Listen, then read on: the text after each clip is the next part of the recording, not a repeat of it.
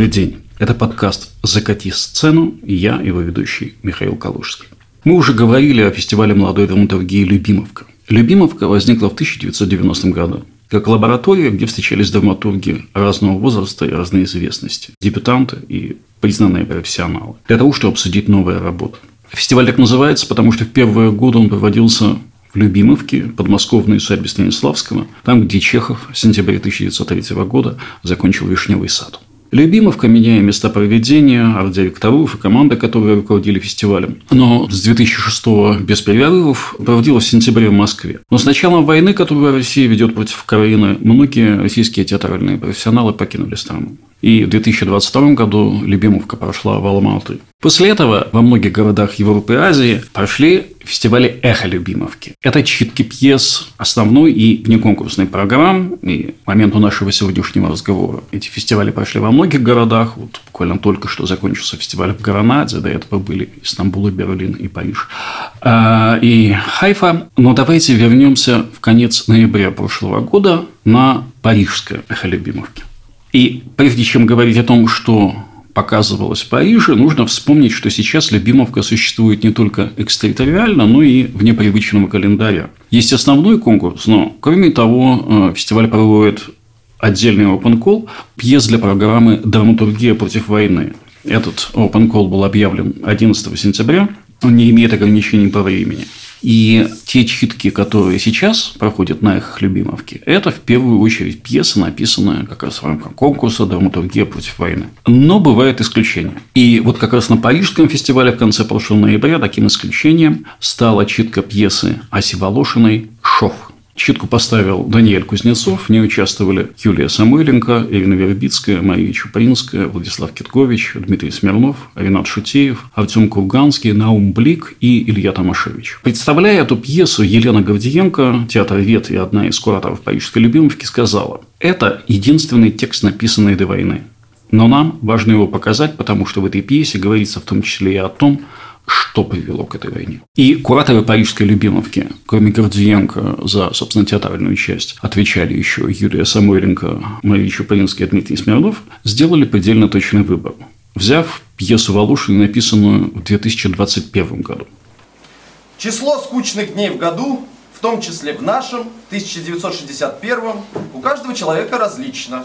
А значит, феноменальный фактор мощного интеллекта дискриминирует транс, тр, трансцендентность. Проведя электронно-радиационный анализ сегодня, в 1961 году нам удалось выяснить, что настроение живого индивидуума является производной функции бацилл скуки его крови. А если человек сопромата не знает, он неизбежно скучает. А если в 1961 году у человека в крови более 70% бацилл скуки, то он выходит из графика. Он становится заразным. Этот, Этот человек враг. Если вы думаете, что это слишком отчаянный и кринж-гротеск, не думайте. Сцена основана на образах и подобиях реальной игры КВН – которое происходило всего через два года после описываемых событий. Вы можете сами во всем удостовериться. Давайте так, мы не будем фокусироваться на том, почему этот бесспорно блестящий номер не подошел нашим героям. Думаю, это всем нам облегчит вечер. Скажем только, что самолюбие Владимира не пострадало. Точно без обид? Ну что вы, вернусь как блудный сын из лона веселой шутки в лоно науки. Слушай, последнее. А почему ты через реплику упоминал, что у нас 61 год? Ой, не говори. С утра сегодня так. И сам не знаю. Но я считаю, что стыдиться здесь нечего. Мне нравится наш год. Год покорения космоса, год 22-го съезда, на котором партия торжественно провозглашает, нынешнее поколение советских людей будет жить при коммунизме. Через 20 лет мы, будем, мы построим коммунизм, старик. То есть сейчас минус 20 год до эры коммунизма. Год, когда тело Сталина, на столько лет обманувшего народ, вынесли из мавзолея. Год столетия отмены крепостного права, в конце концов. Год денежной реформы, где была тысяча рублей, стало сотня. Рубль укрупнился к доллару в 10 раз. Еще два таких преобразования, и денег наконец не станет совсем. КВН этот ваш изобрели, опять же. Колоссальный год. И мало ли еще что до конца декабря может случиться. Пьеса Волошиной очень интересно сделана. Это сочетание и вымышленного, и документального, а также авторских комментариев и к происходящему на сцене, и к историческим реалиям, и к собственному способу работы над текстом. Во время действия шва – это эпоха, которая очень часто романтизируется и воспринимается через розовые очки. Это советские Golden Sixties. Оттепель. Физики и лирики. КВМ, в котором, кстати, играют студенты герои пьесы. Реабилитированные люди, реабилитированные тексты, возможность болтать обо всем на свете и даже общаться с приезжающими в Советский Союз иностранцами. Филипп, расскажите нам лучше, что вас больше всего поразило в Москве? О, это трудный вопрос. Здесь все поражает. Особенно если для тебя Москва населена призраками. Призраками? Я правильно сказал? Ле фантом, ле мираж. Да, думаю, что правильно. Призраками из книг, из рассказов мамы, дедушки, его друзей, из воображения. Недобитыми врагами, короче. А чего же? Иногда добитыми,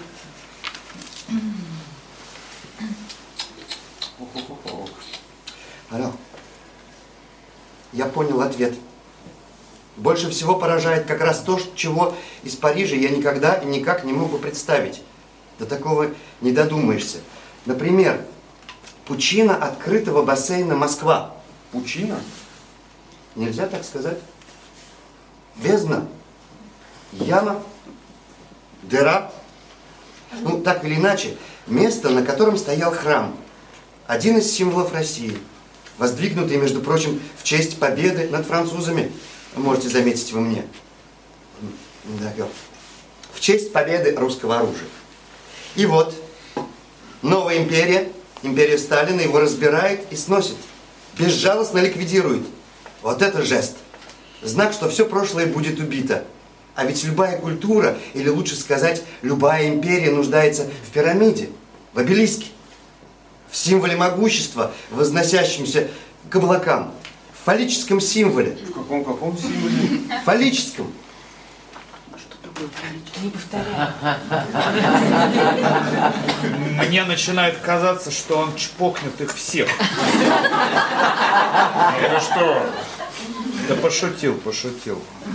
И вот, они снесли его, но новую башню, новый мужской символ на месте поверженного храма возводить не стали. Наоборот, о, это настолько дьявольское остроумие, вместо мужского символа женский. Этот образ взят из книги Вайля и Генниса «60-е. Мир советского человека». С чего это вдруг бассейн женский символ? Как от чего? Вместо возвышения бездна, глубина вместо высоты, дыра Лона? Я поняла. Это уже не просто порнография. Это, это уже на подрывную деятельность тянет. Ребята, товарищи, я, я не понимаю, как мы это терпим. И при девушках. Это же надругательство. Насмешка над нашими святыми. Зина, пойдем отсюда. Поч- Почему я? Эй-эй-эй, мы не на собрании комсомола, и девушки вообще-то могут сами за себя решать. Помнишь, как у романтиков, дневной и ночной человек? Побудь, пожалуйста, немножечко ночным. Но эта легкость, этот бездумный оптимизм – результат не реальных перемен, а их иллюзий. Или, если угодно, мечты о переменах. Сиюминутное желаемое, которое так легко принять за реальность. Но, по сути дела, мало что поменялось. Твою легкомысленную болтовню внимательно слушают сотрудники КГБ. Твои лучшие друзья оказываются или становятся стукачами. Они так на самом деле, они так не думают. Ну, то есть, ну, то есть не совсем так. Нет, то есть кто-то может быть, но ты пойми, ай, со стороны легко судить. Но только у нас только-только что-то стало меняться к лучшему, только-только пошли по правильному пути, понимаешь, повеяло. Приоткрылась, но это щелочка пока. Ну, щелочка с воздухом. Тебе не понять. Вот нельзя сейчас торопиться, надо постепенно, надо... Нельзя вот так распахивать, захлопнуть так, что... Разозлить начальство легко. А потом? Потом что? Ты понимаешь? Я не верю, что ты это говоришь. И с Владимиром будь поосторожней. Мне кажется, он опасный человек в том смысле, что... Он смотрит ей в глаза. Она подтверждает, что хотела сказать именно то, что он понял. Так что, фраер э, наш, что ли? Ну, похоже на то. А ты? Ну, Как ты мог подумать? Ну вот и все. Теперь ты не будешь меня завоевывать. Я и не собирался тебя завоевывать. Да? Да. Я не понимаю, почему необходимо мыслить и существовать в этих метафорах войны. Это просто слова. Слова это никогда не просто. И что же? Ничего. Если хочешь, разомкни сюжетный цикл. Как это? Тебя всегда и все завоевывали, правильно? Ну, А ты не думаешь выйти из этого круга? Выйти и признаться себе, что сама хочешь посмотреть посмотреть на что? на себя, естественно. Что я могу показать тебе, если не тебя? Вне эстетики завоевания. Ты же не трофей все-таки. Просто ответь себе. Хочешь ли ты посмотреть на себя моими глазами? Даже если это будет в темноте. А я почему-то уверен, что у нас это в темноте будет. И я никогда тебя не увижу. Жаль, но все равно увижу. Руками создам. Моими глазами, моими руками, моим вожделением. Хочешь ты этого или нет? Простой вопрос. Хочешь на эту ночь это зеркало? Зеркало? Да, отразиться снаружи, изнутри, и соединить наслаждением, склеить нутро и поверхность. Мое чувство твоей поверхности и мое чувство твоего нутра. Простой вопрос. Ты хочешь? Я не, я не могу. Я, я не могу тебе ответить. Я не могу тебе вот так ответить. Филипп тушит сигарету. Сейчас уйдет. Но я же пришла. Ты можешь отвезти меня наверх? Пожалуйста. Да. Отведи меня туда, наверх. И в таком мере даже попытка заняться сексом, в котором нет завоевания и сдачи, а есть равные отношения, обречена на катастрофу. Тон, предначертана строго выверенная интонация. Это невозможно. Тем не менее, и тем не менее, несмотря на мамину брезгливость, во мне красная жилка через поколение прорезалась. То есть ты считаешь, у тебя есть красная жилка? По крайней мере, была до сих пор. Давай я прикурю тебя. Зиппа, затяжки. Постель была расстелена, и ты была рассеяна. Ты спрашивала шепотом, а что потом? А что потом? Ты разочарована? Что ты? Совсем нет, не то. Нет, нет, нет, нет. Не тем, что было, а тем, что... Тем, что будет. Что же будет? А ничего. Ты занесешь меня в картотеку и сдашь в архив. Почему ты думаешь так? Что, разве не так? Нет. Ну Как, как же те- тебе объяснить? Представь, смотри, в Пушкинском музее я видел великолепный фаюмский портрет. Я никогда не забуду его, хоть я видел и увижу много картин. И я буду вспоминать, тосковать по нему и жалеть, что, возможно, никогда больше с ним не встречусь. Да, что не помешает тебе восхищаться и другими картинами. Разумеется, другими прекрасными картинами, которые не помешают мне никогда не забыть эту. Почему ты не можешь видеть так?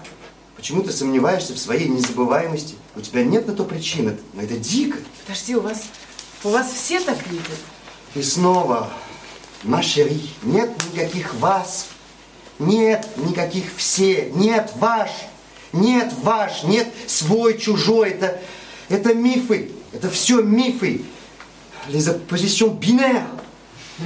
Если и есть какая-то реальная позиция, так только между миром, где оппозиции нет, и миром, где они есть по-прежнему. Не между черным и белым, а между черно-белым и цветным, ты понимаешь? Нет, ты просто говоришь дикие вещи. Да с тобой невозможно говорить. А что возможно? Быть. Быть. Возможно. Опьяняться экзистенцией. Они целуются, но нет. Нет, подожди.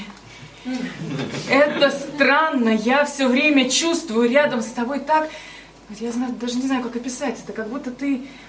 Как будто ты решил мне что-то отдать. Чему-то научить. Не-не-не, чем-то... Чем-то облагодетельствовать, что ли? Ну, такого нет. Да есть, есть. Но если это так выглядит для тебя, я этого не хотел. Нет, как будто ты решил, как будто бы я худо-бедно этого достойна, как будто бы ты принял решение меня через это, через, через вот эту вот ночь посвятить во что-то. Достижение вашей цивилизации. Как будто через поцелуй это передается. И ты меня хочешь этим заразить, своим, как заколдовать.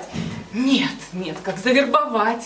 Это настолько, это просто, это оскорбительно, как будто бы я из отсталого племени, а ты мне как, как миссионер несешь мне эти ваши свои достижения, которые даже вот, вот, даже вот в этом, даже в этом, но я чувствую, понимаешь, я чувствую одно унижение. Унижение? Да, как будто бы ты каждую секунду мне говоришь, смотри, я могу делать что-то такое, что здесь никому и не снилось, смотри, как тебе хорошо, смотри, ты уже не можешь удержать стонов, вот я уеду, кто тебе еще так сделает. Господи! Я этого совершенно не хотел. Я не понимаю, как, как с этим справиться, с тем, что в тебе рождаются такие идеи. Да почему ж ты так на это смотришь? Как вообще на это можно так смотреть? Вот, вот, то есть я на... Я, по-твоему, дура, да? Да я... Я просто хотел каждым поцелуем э, эрigé монумент, воздвигнуть памятник тому, какая ты. Я хотел разделить с тобой это восхищение, а родился какой-то страшный антипод. Извини. Одевается. Но самое страшное для студентов из 1961 года даже не это, а столкновение с совсем другим миром. Миром, который рядом, но тщательно спрятан. В этом мире живут люди, которые больше знают, больше испытали. И у них нет ни малейшей иллюзии по поводу того, что страна изменилась или может измениться. Но мы предпочитали не давать им возможности поработать на реальном, так сказать, материале. Один из тех, кто проводил у меня обыск, э, из двух младших я запомнила одного такого молодого, ухмыляющегося мордастого, осторожного. Так вот он перебирал книги, умиляясь старым переплетом, и уговаривал нас с мужем поменьше курить. Вместо вредного табака он предлагал нам леденцы в жестяной банке, которую вынимал из кармана форменных брюк. Чем дальше, тем больше в словах Эммы Яковлевны слов Надежды Мандельштам. Это ее слова, ее свидетельства, ее правда. Имеем ли мы право брать ее слова? Я не знаю. Но когда я прочитала про потомков и архив, это будет дальше, я решила, что необходимо осмелиться, что так лучше, чем не так. Такое убеждение. Сейчас один мой добрый знакомый, писатель, деятель Союза, ТП, усиленно собирает книги, хвастается старыми переплетами и букинистическими находками. И все предлагает мне леденец из жестяной коробочки. И эти два образа сливаются у меня в один. Мне кажется, что молодой любитель леденцов переменил профессию, вышел в люди, ходит в штатском, решает нравственные проблемы, как полагается писателю. И продолжает угощать меня из той же коробочки. А вы, молодой человек, вы не едите леденцы? А вы? Вы точно француз?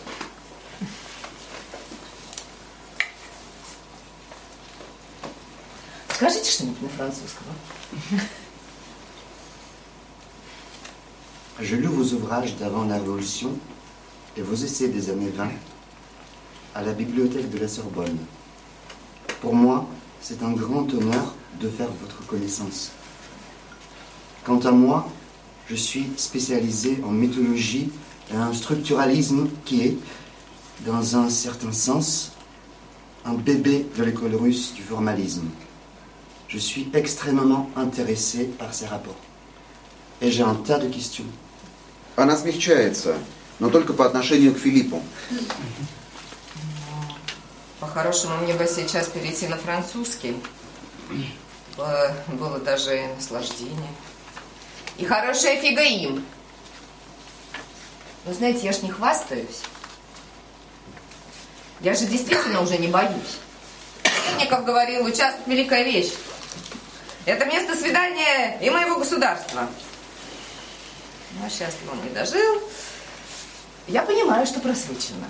И тем лучше.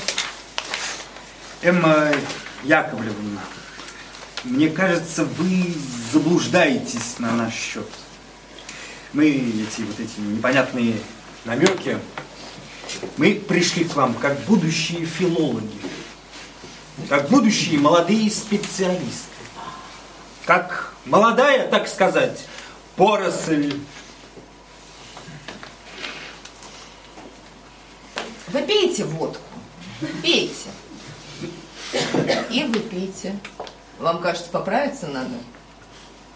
Êtes très observatrice, madame. Да, русский перегар. Так значит, вы приехали за своим оврагом в Черемухе? Ну, это вы мне льстите. Не думал, что вы знаете это. То есть, что эти стихи сюда... Я и приглашение на казнь в мордовских лагерях читала в списках. Представьте? Представьте, какая ирония. Ну, он хоть и большой писатель, а чересчур романтик. Тюрьмы не схлопываются, как картон. Тюрьма в наших клетках. Про кого это? Простите, о ком вы говорите? Видите?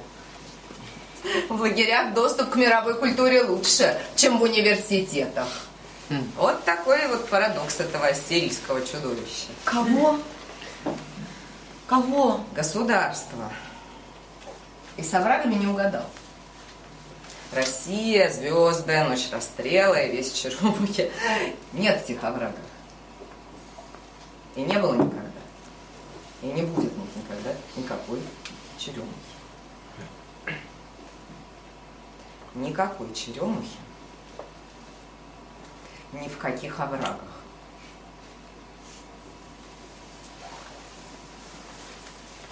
Ледяная стынь. У нас превосходно развиты тюремные навыки. И мы умеем использовать возможность быть услышанными. Мы никогда не спрашивали, услыхав про очередной арест, за что его взяли. Но таких, как мы, было немного. Обезумевшие от страха люди задавали друг другу этот вопрос для чистого самоутешения. Людей берут за что-то, значит, меня не возьмут, потому что не за что. Они изощрялись, придумывая причины и оправдания для каждого ареста. Она ведь действительно контрабандистка. Ну, такое себе позволяла. Я сама слышала, как он.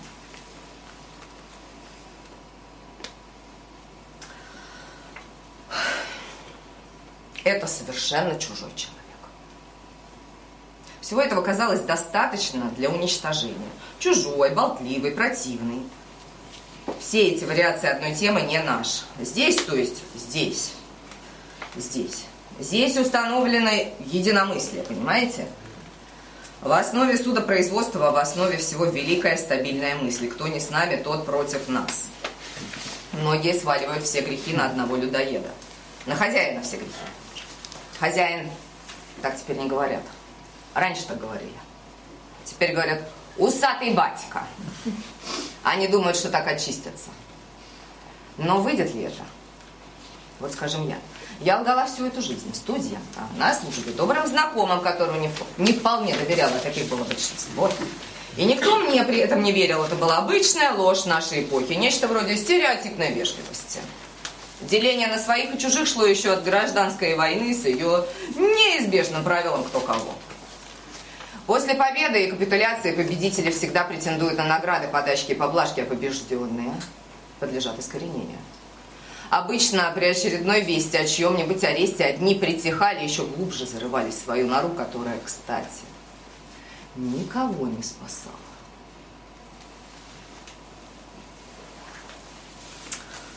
Зарывались в свою нору А другие, другие дружно улюлюкали. Но тут и оказывается, что право состоять в категории своих не бывает ни наследственным, ни даже пожизненным. Вчерашний свой в один миг может скатиться в категорию чужих. 37 год и все, что за ним последовательно. Все, что за ним последовало, возможно только в обществе, где идея деления на два лагеря дошла до своей последней фазы. Мы питались слухами и дрожали мелкой дрожью. Дрожь – явление физиологическое и ничего общего с нормальным страхом не имеет. Знаете, жена Пастернака говорила, мои мальчики больше всего любят Сталина, а потом уже меня. Взаимная слежка – вот рычаг, которым нами управляли. Взаимопроникновение тюрьмы и внешнего мира. Мы жили среди людей, исчезавших на тот свет в ссылке, в лагеря, в преисподнюю, и среди тех, кто отправлял в ссылки, в лагеря, в преисподнюю. Было опасно приближаться к людям, которые продолжали думать. Я, знаете ли, представляю, что потомки, разбирая архивы, не будут так же слепо верить всему, как обезумевшие соотечественники.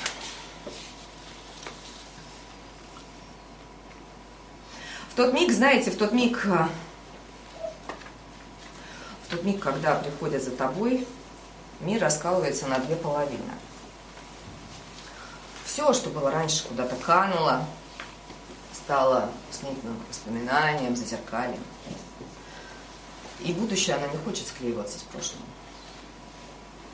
Я сейчас делаю попытку, всего лишь попытку, описать сдвиг сознания, испытанный, вероятно, множеством людей, переступивших роковую черту.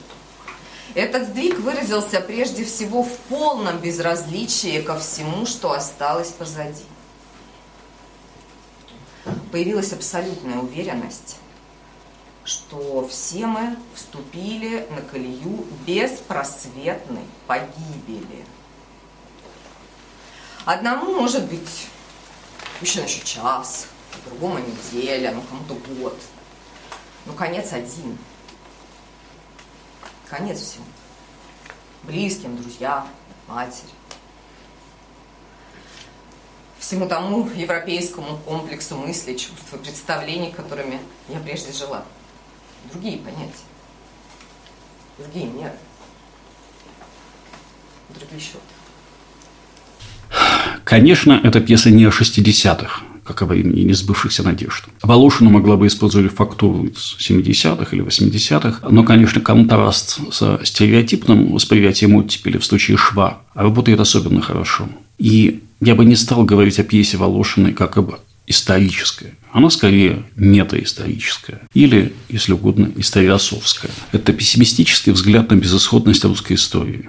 Взгляд, полное разочарование и дурных предчувствий. С вами был подкаст «Закати сцену» и Михаил Калужский. Встретимся через неделю.